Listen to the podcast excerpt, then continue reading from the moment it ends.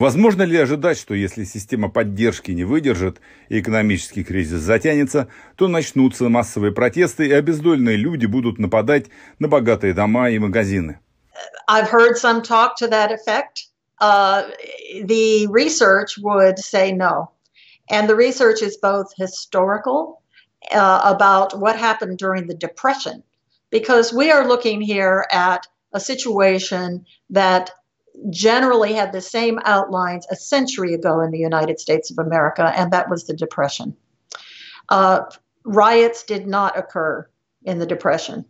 Uh, people banded together and helped each other out. And also, there was significant government aid uh, in the form of both work and food.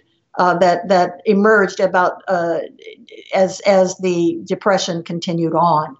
Um, the idea that there would be riots because the, the poor are rising against the rich um, has no precedent in American history.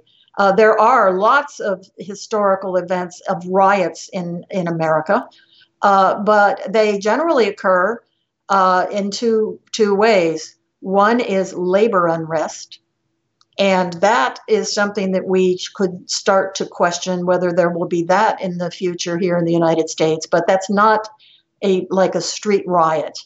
It's it's it's uh, working people at the at their jobs uh, pushing back against the conditions of their their labor, and uh, the other uh, examples are um, sparked riots that occur spontaneously almost always when a police officer shoots a black man. Um, and it is, these occur during times of actually uh, fairly good economic times.